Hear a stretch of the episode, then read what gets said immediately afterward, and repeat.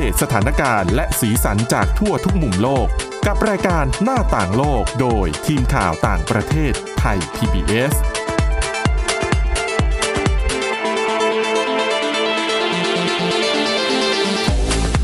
สวัสดีค่ะคุณผู้ฟังต้อนรับเข้าสู่รายการหน้าต่างโลกนะคะเราพบกันอีกครั้งนะคะเป็นประจำตั้งแต่วันจันทร์ถึงวันศุกร์นะคะแม้จะเป็นวันหยุดนักขัตฤกษ์แต่เราก็ยังมาอยู่ที่นี่นะคะนำเรื่องราวข่าวสารที่น่าสนใจมานำเสนอกันค่ะวันนี้นะคะพบกับคุณชนชยานันท์พร้อมสมบัติและดิฉันสวรักษ์จากวิวัฒนากุลค่ะค่ะสวัสดีคุณผู้ฟังค่ะคุณนันท์คะวันนี้เป็นเรื่องเกี่ยวกับสุขภาพ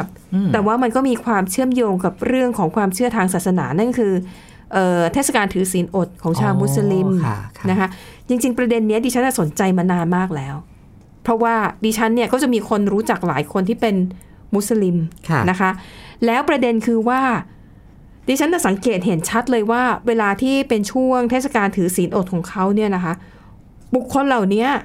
เขาจะผอมมากเลยนะแล้วแต่คือดูผอมแบบแข็งแรงอะนะคะนี่เป็นการทำ IF อย่างหนึ่งไหมใช่ใช่ไหมใช่จะว่าก็เข้าหลัก IF เดี๋ยวเราจะมาอธิบายสั้นๆนะคะว่า IF คืออะไรแต่คุณผู้ฟังหลายท่านน่าจะรู้จักแล้วแหละคืออันเนี้ย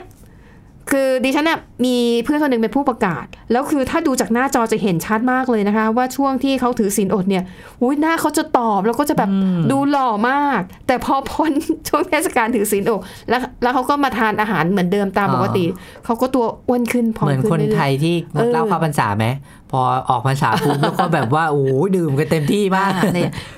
ตอนนั้นในชั้นก็เลยสนใจว่าเอ๊ะทำไมกลไกของร่างกายถึงทำให้เขาเนี่ยลดน้ำหนักลงได้ทั้งที่เราไปดูนะคะพอพระอาทิตย์ตกดินเนี่ยเขาก็จะเริ่มกลับมาทานอาหารแล้วทานเยอะด้วยนะและดูที่เขาทานก็เป็นอาหารที่ให้พลังงานสูงทั้งนั้นเลยแป้งน้ำตาลแล้วเขาก็กินกันแบบเหมือนกับเป็นงานฉลองอ่ะแต่ทำไมถึงยังผอมได้นะคะดิฉันก็เลยไปเจอค้นหาบทความนะคะก็ไปเจอเรื่องหนึ่งค่ะเป็นบทความที่เขาอธิบายไว้ว่าในช่วงที่ชาวมุสลิมเนี่ยถือศีลอดเป็นเวลา30วันเนี่ยมันเกิดอะไรขึ้นกับสภาพร่างกายของเขาบ้างนะคะซึ่งอันเนี้ยมันก็จะคล้ายกับหลักการที่คุณนันพูดถึงเมื่อกี้คือ IF นะคะ IF เนี่ยแปลภาษาไทยก็คือการอดอาหารเป็นช่วงๆนะคะซึ่งนักวิทยาศาสตร์เนี่ยเขาบอกว่าผลจากการศึกษาเนี่ยเขาบอกว่าการอดอาหารเป็นช่วงๆอย่างเหมาะสมมันช่วยทำให้ร่างกายเรามีสุขภาพดีขึ้นนะคะเพราะเขาบอกว่าร่างกายมนุษย์เนี่ยไม่ได้ถูกออกแบบมาว่าจะต้องกินอิ่มตลอดเวลาค่ะย้อนไปในยุคอดีตเราสังเกตได้เลยนะคนที่หุ่นดีๆอ่ะค่ะเขาจะพูดเลยอย่างคุณมายุราธนบุตรค่ะเธอจะพูดว่าเธอผอมได้หุ่นดีได้จนทุกวันนี้จนอายุ60แล้วเนี่ย60กว่าแล้วด้วยซ้ำเพราะอดมือกินมื้อคือไม่คุณมายุรานี่เราก็รู้อยู่นะไม่ได้ยากจนนะไม่ใช่ยากจนนะร่ำรวยมากแต่อดมื้อกินมื้อคือกินน้อยๆกินแค่พอหายอยากอยากกินจนอิ่มจนพุงกลางอย่างนี้นะคะอ่ะเดี๋ยวเราจะมาเล่าให้ฟังว่าการอดอาหารของชาวมุสลิมเนี่ยอธิบายง่ายๆก่อนสำหรับคุณผู้ฟังที่อาจจะไม่เข้าใจเรื่องการถือศีลอดเลยคือในแต่ละปีนะคะชาวมุสลิมที่เคร่งครัดเนี่ยเขาจะอดถือศีลอดเป็นเวลา30วันในช่วงรอมฎอนซึ่งเราเรียกว่าเดือนรอมฎอนใช่นะคะซึ่งในแต่ละประเทศเนี่ยช่วงเวลาพระอาทิตย์ขึ้นพระอาทิตย์ตกพระอาทิตย์ขึ้นและตกเนี่ยไม่เท่ากันขึ้นอยู่ว่าคุณอยู่ซีกโลกไหนแต่ว่าหลักสำคัญการถือศีลอดก็คือถ้าเป็นช่วงที่พระอาทิตย์ขึ้นจะไม่ทานอะไรเลยไม่กินอะไรน้ำก็ห้ามไหมคะน้ำห้ามถ้าคนเคร่งมากๆก็คือไม่น้ำไม่น้ำลายก็ห้ามกลืนด้วยน้ำลายก็ยังสำหรับคนเคร่งมากๆนะคะจนกระทั่งพระอาทิตย์ตกดินเนี่ยเขาก็จะทานคือกินปกติหลังพระอาทิตย์ตกปุ๊บกินได้ปั๊บเลยใช่ซึ่งดิฉันก็เห็นชาวมุสลิมหลายคนที่กินเยอะกว่าปกติด้วยซ้ำนะในช่วงที่พระอาทิตย์ตกแล้วนะคะแต่เขาก็ยังผอมได้นะคะก็บอกว่าอย่างในบางประเทศอย่างนอร์เวย์เนี่ยที่นั่นน่ะช่วงที่พระอาทิตย์ตกดินน่ะมันแค่4ชั่วโมงเองนะแต่ว่าชาวมุสลิมในนอร์เวย์คุณต้องอดอาหาร20ชั่วโมงแล้วคุณมีเวลาทานแค่4ชั่วโมงพระอาทิตย์เขาขึ้นน้อยมีช่วงกลางวันน้อยถูกต้องไหมคะไม่ช่วงกลางวันเขายาวแล้วก็มืดแป๊บเดียวอย่างในอเมริกาถ้าเป็นบางฤดูอ่ะกว่าจะมืดนั่นคือสามทุ่มแล้วก็แบบพอตื่นอย่างญี่ปุ่นน่ะตีห้าฟ้าสางแล้วอ่ะกินปั๊บเดียวเองดังนั้นในแต่ละประเทศไม่เท่ากัน นะคะแต่ถ้าอยู่เมืองไทยก็โชคดีหน่อยเพราะว่าก็ได้กินยาวอย่างน้อยเราก็12ชั่วโมงอ่ะใช่ใช่ใช่6โมงเราก็มืดแล้วอ่ะใช่นะคะอ่ะทีนี้นั่นก็คือหลักคร่าวๆของการถือศีลอดนะคะทีนี้ไปดูกันนะคะว่าการเปลี่ยนแปลงของร่างกายเวลาที่เขาถือศีลอดเนี่ยมันเกิดอะไรขึ้นบ้างเขาบอกว่าในช่วง 2-3 วันแรกเนี่ยเป็นช่วงที่ยากลำบากที่สุดนะคะเขาบอกว่าจริงๆแล้วเนี่ยร่างกายจะเข้าสู่ภาวะอดอาหารก็คือ8ชั่วโมงหลังอาหารมื้อสุดท้ายสมมติว่าคุณกินอาหารมื้อแรกของวันเนี่ยคือ 6 โมงเช้านะคุณตื่นเช้าเลยกว่าที่อาหารมันจะย่อยหมดน่ะก็คือ8ชั่วโมงหลังจากนั้น ก็คือบ่ายสองนะคะหลังบ่ายสองไปแล้วเนี่ยร่างกายจะเข้าสู่โหมดของอดอาหารเพราะอาหารที่เราทานเข้าไปอ่ะ8ชั่วโมงมันถูกย่อยหมดแล้วใช่นะคะและหลังจาก8ชั่วโมงไปแล้วเนี่ยเราไม่เติมอาหารสารอาหารอะไรใหม่เข้าไปนะชานมไม่นับนะชานมก็ถือเป็นอาหารนะเพราะน้ำตาลทุกอย่างที่เรากินเข้าไปนั่นแหละยกเว้นน้ำเปล่ายกเว้นสิ่งที่ไม่ให้พลังงานน้ำเปล่ากาแฟดำชาที่ไม่ใส่น้ำตาลไม่ใส่ครีมนั้นได้นะคะเขาบอกว่าช่วงที่8ชั่วโมงหลังอาหารมื้อสุดท้ายถ้าเราไม่เติมอะไรเข้าไปในร่างกายที่ให้สารอาหารเนี่ยนะคะร่างกายเนี่ยจะเปลี่ยนกลูโคสที่สะสมไว้ในตับและกล้ามเนื้อมาเป็นพลังงานและถ้ากลูโคสหมดเนี่ยร่างกายจะไปดึงไขมันมาเป็นแหล่งพลังงานอันนี้ถึงเป็นสาเหตุที่ทำให้จะผอมลงนะคะเพราะว่าพอร่างกายเผาผลาญไขมันจะช่วยทำให้น้ำหนักลดลงลดระดับคอเลสเตอรอลลดความเสี่ยงของการเป็นโรคเบาหวานคือพูดง่ายๆว่าถ้าเกิดว่าเรากินเติมเข้าไปอยู่ตลอดเวลามันก็ไม่มีโอกาสที่ร่างกายจะไปดึงเอาพลังงานที่เราไขมันที่เราเก็บไว้มาใช้เลยเพราะว่ามันจะใช้แต่ส่วนบนใช้แต่ของใหม่ที่เติมมาอยู่เรื่อยๆมันก็ใช้ของใหม่ไปเรื่อยๆเพราะฉะนั้นเราก็เลยไม่มีโอกาสผอมกันสักทีเป็นเพราะเหตุนี้นี่เองแต่เขาบอกว่าสิ่งที่ต้องระวังในช่วง 2-3 วันแรกนะคะก็คือว่าน้ำตาลในเลือดมันจะลดลงอาจจะทำให้เกิดอาการอ่อนเพลียซึ่งศีรษะอะไรอย่างนี้ได้สำหรับบางคนที่อาการหนักก็จะปวดศีรษะวิงเวียนคลื่นไส้หายใจลำบากนะคะอ่ะ 2-3 วันแรกยากสุดพอวันที่3ถึงวันที่7เนี่ยบอกว่าร่างกายเริ่มชินแล้วกับการที่มันต้องอดอาหารเป็นเวลานานอย่างน้อยๆก็10ชั่วโมง12ชั่วโมง12ชั่วโมงนะในสำหรับในประเทศไทยนะคะเขาบอกว่าพอร่างกายเริ่มชินกับการอดอาหารเนี่ยก็จะรู้แล้วว่าจะต้องดึงไขมันมาเป็นพลังงานร่างกายก็จะเรียนรู้แล้วว่ามันจะต้องไปดึงไขมันมาเพื่อให้มันอยู่รอดนั่นแหละเพื่อให้ร่างกายได้อยู่รอดต่อไปแต่สิ่งที่ต้องระวังในช่วงนี้ก็คือว่าเนื่องจากว่าถ้าคนเคร่งมากๆเนี่ยเขาจะไม่ดื่มอะไรเลยแม้แต่น้ำอันนี้มันจะทำให้ร่างกายเนี่ยเกิดภาวะขาดน้ำไหมคะขาดน้ำใช่อันนี้น่าจะอันตรายใช่นะคะดังนั้นเนี่ยเขาก็โอเคในช่วงนี้คุณอาจต้องดูแลตัวเองหน่อยไม่ทำกิจกรรมที่กลางแจ้งแดดจัดๆอย่างนี้ไม่ได้เลยหรือกิจกรรมที่มีเหงื่อเยอะๆอย่างเช่นแบบไปเข้ายิมอะไรอย่างเงี้ยก็งดไว้ก่อนนะคะเพื่อที่จะสงวนน้ำไว้ในร่างกายนะคะและในช่วงหลังจากที่พระอาทิตย์ตกดินไปแล้วเนี่ยควรจะรับประทานอาหารที่ให้พลังงานในระดับที่เหมาะสมโอ้โหไม่ใช่พอปุ๊บเปิดมาจัดแป้งไปเลยแต่ดิฉันก็เห็นเขากินแป้งนะแต่เขาก็ผอมนะซึ่งดิฉันรู้สึกว่าเป็นวิธีที่ดีอันนี้ส่วนตัวนะคิดเองคิดว่ามันมีเวลาย่อยอะมันย่อยหมดเกลี้ยงเลยแล้วพอกินเข้าไปใหม่มันก็ใช้หมดกินเข้าไปใหม่มันก็ใช้หมดแต่ว่าที่เรากินทุกวันอะซอยย่อยมากเลย3มื้อแล้วจัดหนักมื้อแล้วจัดหนักมื้อแล้วจัดหนักเนี่ยมันไม่มีโอกาสให้ย่อยเลยมันเติมตลอดเติมตลอดแต่วิธีนี้ดิฉันชอบแล้วเพราะรู้สึกว่าเราสามารถกินสิ่งที่เราต้องการได้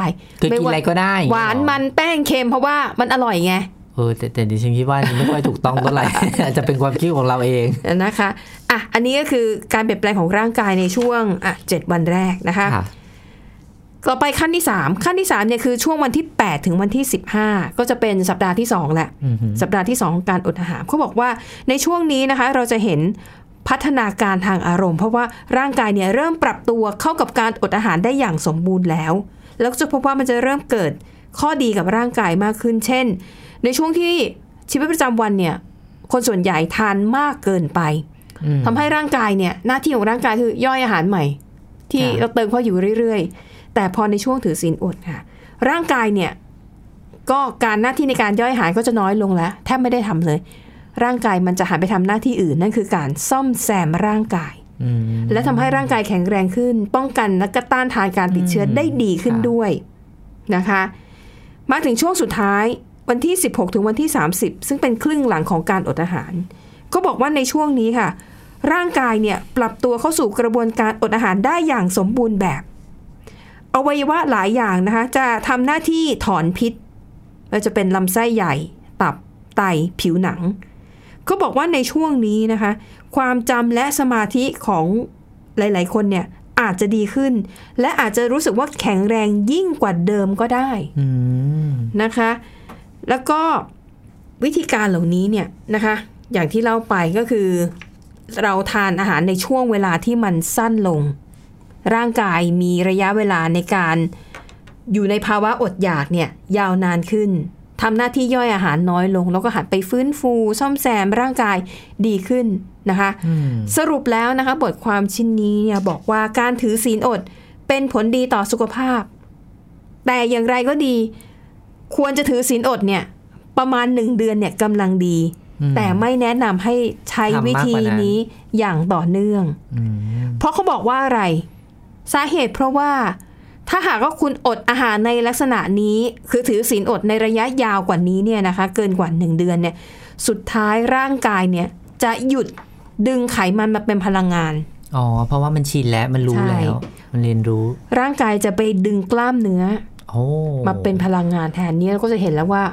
ผอมลงก็จริงแต่ว่าผอมแบบดูสุขภาพไม่ดีแขนขากล้ามเนื้อมันก็จะรีบไปหมดคนไม่มีกล้ามเนื้อก็จะดูไม่แข็งแรงนะคะใช่นะคะสาเหตุเพราะว่าร่างกายเนี่ยมันเข้าสู่ภาวะอดอยากที่ยาวนานเกินไปนะดังนั้นสำหรับหลายคนที่รู้สึกว่าวิธีนี้ก็ดีเนี่ยน่าจะเป็นวิธีลดน้ำหนักแบบใหม่แต่เดี๋ยวก่อนในเบรกหน้าจะมาเล่าให้ฟังนะคุณหมอเนี่ยก็แนะนำเหมือนกันว่าถ้าจะอดอาหารเพื่อลดน้ำหนักเนี่ยควรจะมีหลักการอดอาหารอย่างไรพักกันแป๊บหนึ่งเดี๋ยวช่วงหน้ามาติดตามกันต่อค่ะหน้าต่างโลกโดยทีมข่าวต่างประเทศไทย PBS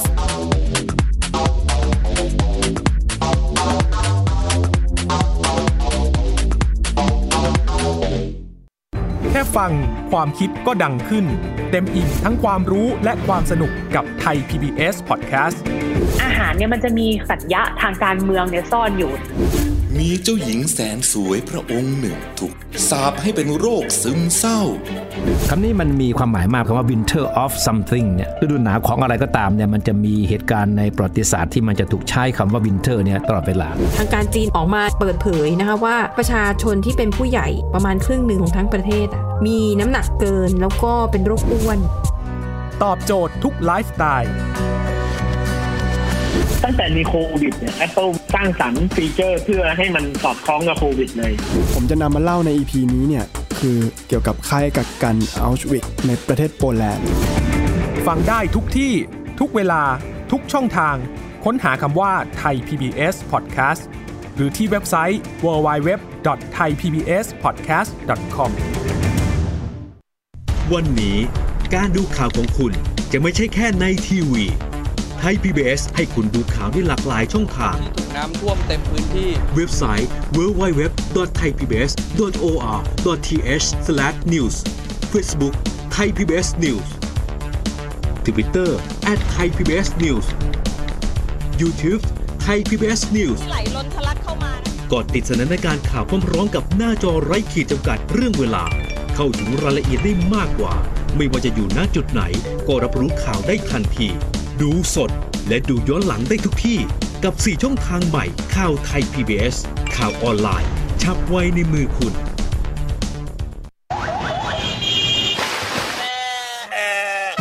ชวนทุกคนตะลุยไปให้สุดโลกสะบัดจินตนาการกับเสียงต่างๆไปพร้อมกันในรายการเสียงสนุกทาง www.thaipbspodcast.com และแอปพลิเคชัน Thai PBS Podcast แล้วเจอกันนะครับ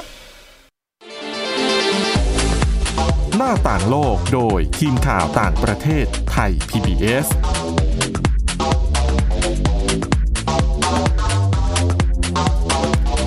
กลับเข้าสู่ช่วงที่2ของรายการหน้าต่างโลกค่ะเบรกนี้นะคะก็จะพูดทิ้งท้ายนะคะถึง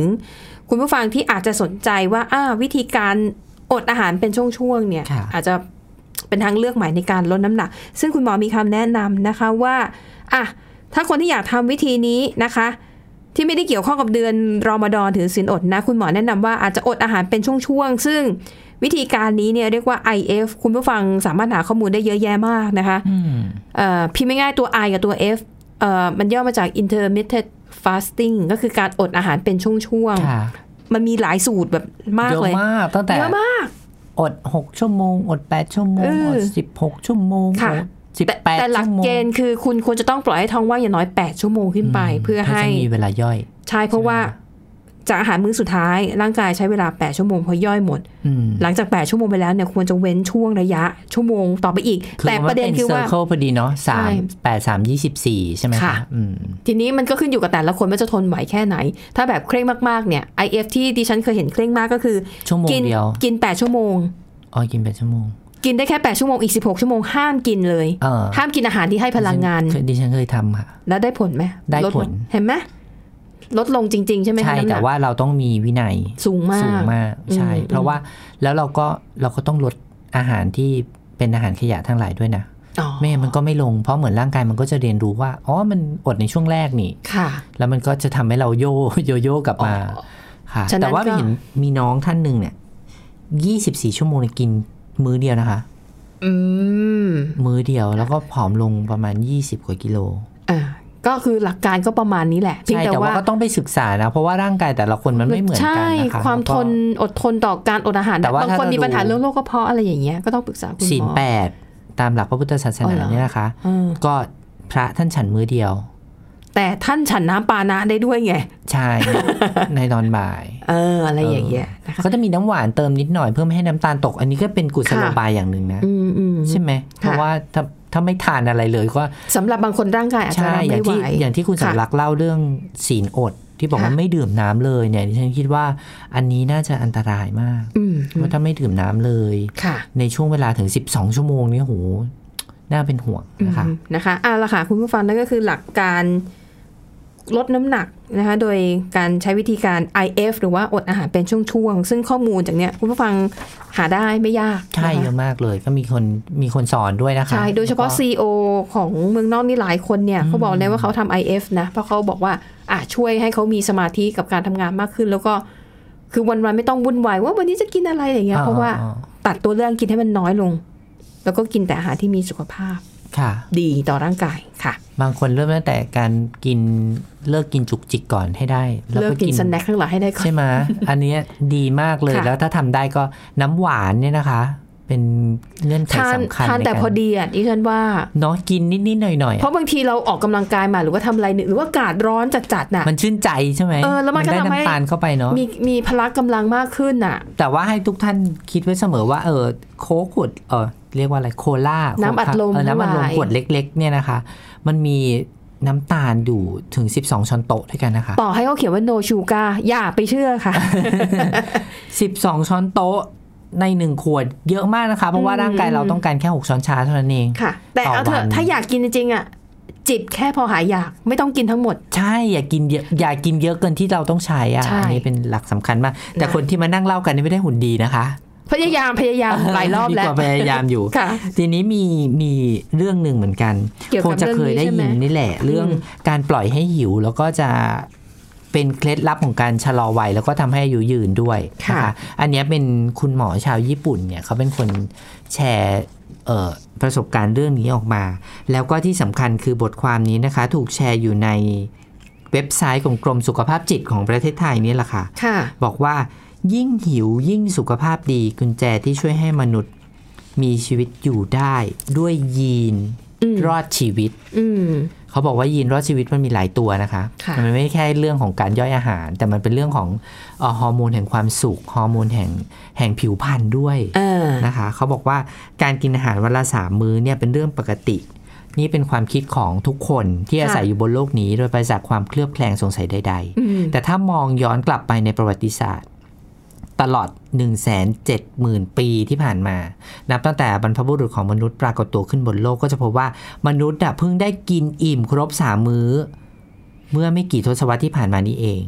มองย้อนไปเราก็เริ่มกินอาหารได้ตามเวลาที่แน่นอนหลังจากเริ่มมีวัฒนธรรมปลูกข้าวในจีนเมื่อ 2,000 ปีก่อนนะคะหรือว่า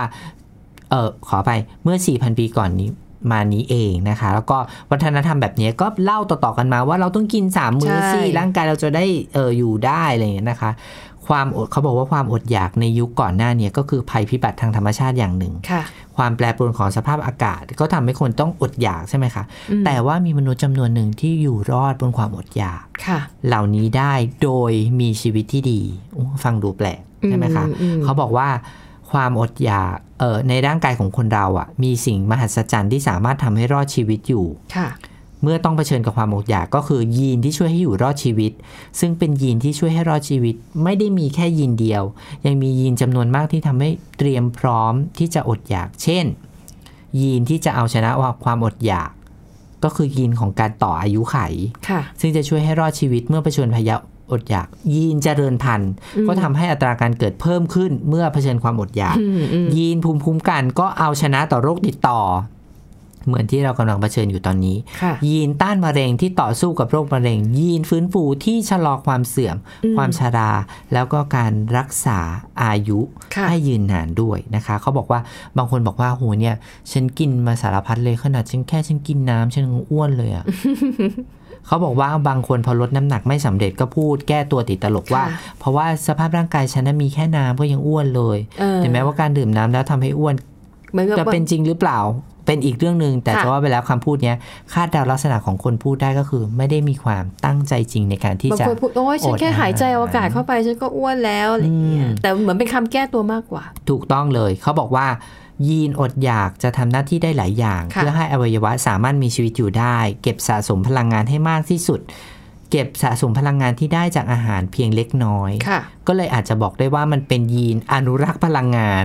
แล้วก็ยังมีอีกหนึ่งยีนที่สำคัญที่อยู่คู่กับยีนอดอยากซึ่งจะทำหน้าที่รักษาชีวิตของมนุษยชาติให้คงอยู่ยีนนี้ก็คือยีนอายุไขก็คือยีนที่ทำให้อายุยืนนี่แหละซึ่งก็เริ่มมีคนจับตามองเรื่องนี้มานานแล้วว่ายีนนี้มันคือเขามีชื่อเรียกนะคะชื่อยีนเซอร์ทูอินคิดว่าหลายๆคนอาจจะเคยได้ยินชื่อนี้ไปแล้วเพราะว่าแม้แต่ในโทรทัศน์ก็พูดถึงมีการค้นพบว่ามีสมมติฐานว่าถ้าเรายิ่งหิวเราก็สามารถที่จะอยู่รอดได้ในช่วงระหว่างที่เราทำงานในระหว่างที่เราเป็นหนุ่มสาวมันจะมีโอกาสที่ทำให้เรารักษาความหนุ่มความสาวของเราไว้ได้ในพระพุทธศาสนาในหรือว่าในศาสนาอิสลามเนี่ยก็มีวิธีการในการอดอาหารในลักษณะนี้เช่นกันนะคะก็อย่างเช่นคุณสาวรักษ์เล่าไปก็คือถือศีลอดแต่ในความจริงในพระพุทธศาสนาของเราพระท่านฉันมือเดียวใช่โดยเฉพาะพระวัดป่าที่เคร่งๆนะคะก็มือเดียวหรือว่าท่านฉัน2มื้อก็คือมื้อเช้าและมื้อเพลนมันไปเข้าหลักการเดียวกันเลยค่ะคุณสาวรักษ์ก็คือมันคล้ายกับการอดอาหารเป็นช่วงๆหรือว่า IF ที่คุณสาวรักษ์เล่านั่นแหละก็คือมีช่วงเวลาของการจะย่อยอาหารเขาก็เลยบอกว่าสิ่งเหล่านี้นี่แหละที่ทำให้ถ้าเราทำแบบนี้เป็นประจำสม่ำเสมอก็จะทำให้เราลดปริมาณอาหารลงได้ 40% จากที่เราเคยกิน3มื้อทุกวันถ้าเรากินมื้อให้น้อยลงไม่เพียงเท่านี้นะคะสับของที่เรากินเข้าไปเนี่ยมันก็ยังไปส่งผลดีคือเมื่อมันย่อยได้เยอะนะคะผิวหนังความหย่อนคล้อยในร่างกายของเราก็จะน้อยไปด้วยเพราะว่ามันได้เผาผลาญจนหมดคือพูดง่ายๆกินเข้าไปเท่าไหร่ใช้ออกไปให้หมดเนี่ยมันก็เป็นสิ่งที่ช่วยให้ร่างกายของเรามันมีอายุไขต่อไปได้แต่ว่าถ้าเรากินเกินมันจะถูกไปสะสมอยู่ที่ที่ไม่ควรอยู่มันก็เลยทำให้เราแก่ง่ายตายเร็วฉันเคยดูรายการเรียลิตี้โชว์ของฝรั่งนะคะเขาบอกว่าวิธีการทำให้แบบผู้ชายคนหนึ่งดูอ่อนเยาว์ลงได้10 ปีภายในเวลาแค่ไม่กี่สัปดาห์แล้วก็ไปดูหลักการที่เขาทำนะคะง่ายๆเลยลดน้ำตาลกินน้ำตาลให้น้อยที่สุดลดไขมันมีคุณหมอไทยเคยบอกเหมือนกันบอกว่าใช่ลดน้ำตาลคือลดแก่เพราะน้ำตาลเนี่ยเป็นตัวอันตรายแล้วก็ที่สำคัญคือลดบุหรี่ให้เลิกสูบบุหรี่แล้วเขาก็มาเปรียบเทียบก่อนและหลังแล้วก็มีการออกกำลังกายด้วยนะคะดูอ่อนลง10 ปีจริงๆโอ้ช่วยได้แต่ไม่รู้นะพอหลังจากจบรายการแล้วผู้ชายคนนี้จะสามารถใช้ชีวิตเหมือนตอนไม่ได้สูบบุหรี่แต่ว่าก็ดูแก่นะคะเป็นเทคนิคนะคะเรื่องเกี่ยวกับโภชนาการเรียกว่าเราว่าที่เรามาเล่าเนี่ยหลายท่านรู้แต่ว่าทำได้หรือว่าทำไม่ได้นี่อีกเรื่องนึงง่ายทำยากรู้หมดอดไม่ได้แต่ว่าอยากให้ทุกท่านดูแลตัวเองนะคะจ จะได้ไม่เป็นภาระของคนอื่นแล้วก็ไม่เป็นภาระกับตัวเองด้วยนะคะอ่ะและทั้งหมดนี้ก็คือรายการหน้าต่างโลกขอบคุณสำหรับการติดตามค่ะวันนี้หมดเวลาแล้วนะคะเราสองคนและทีมงานลากันไปก่อนพบกันใหม่ในตอนหน้าสวัสดีค่ะสวัสดีค่ะ Thai PBS Podcast View the world via the voice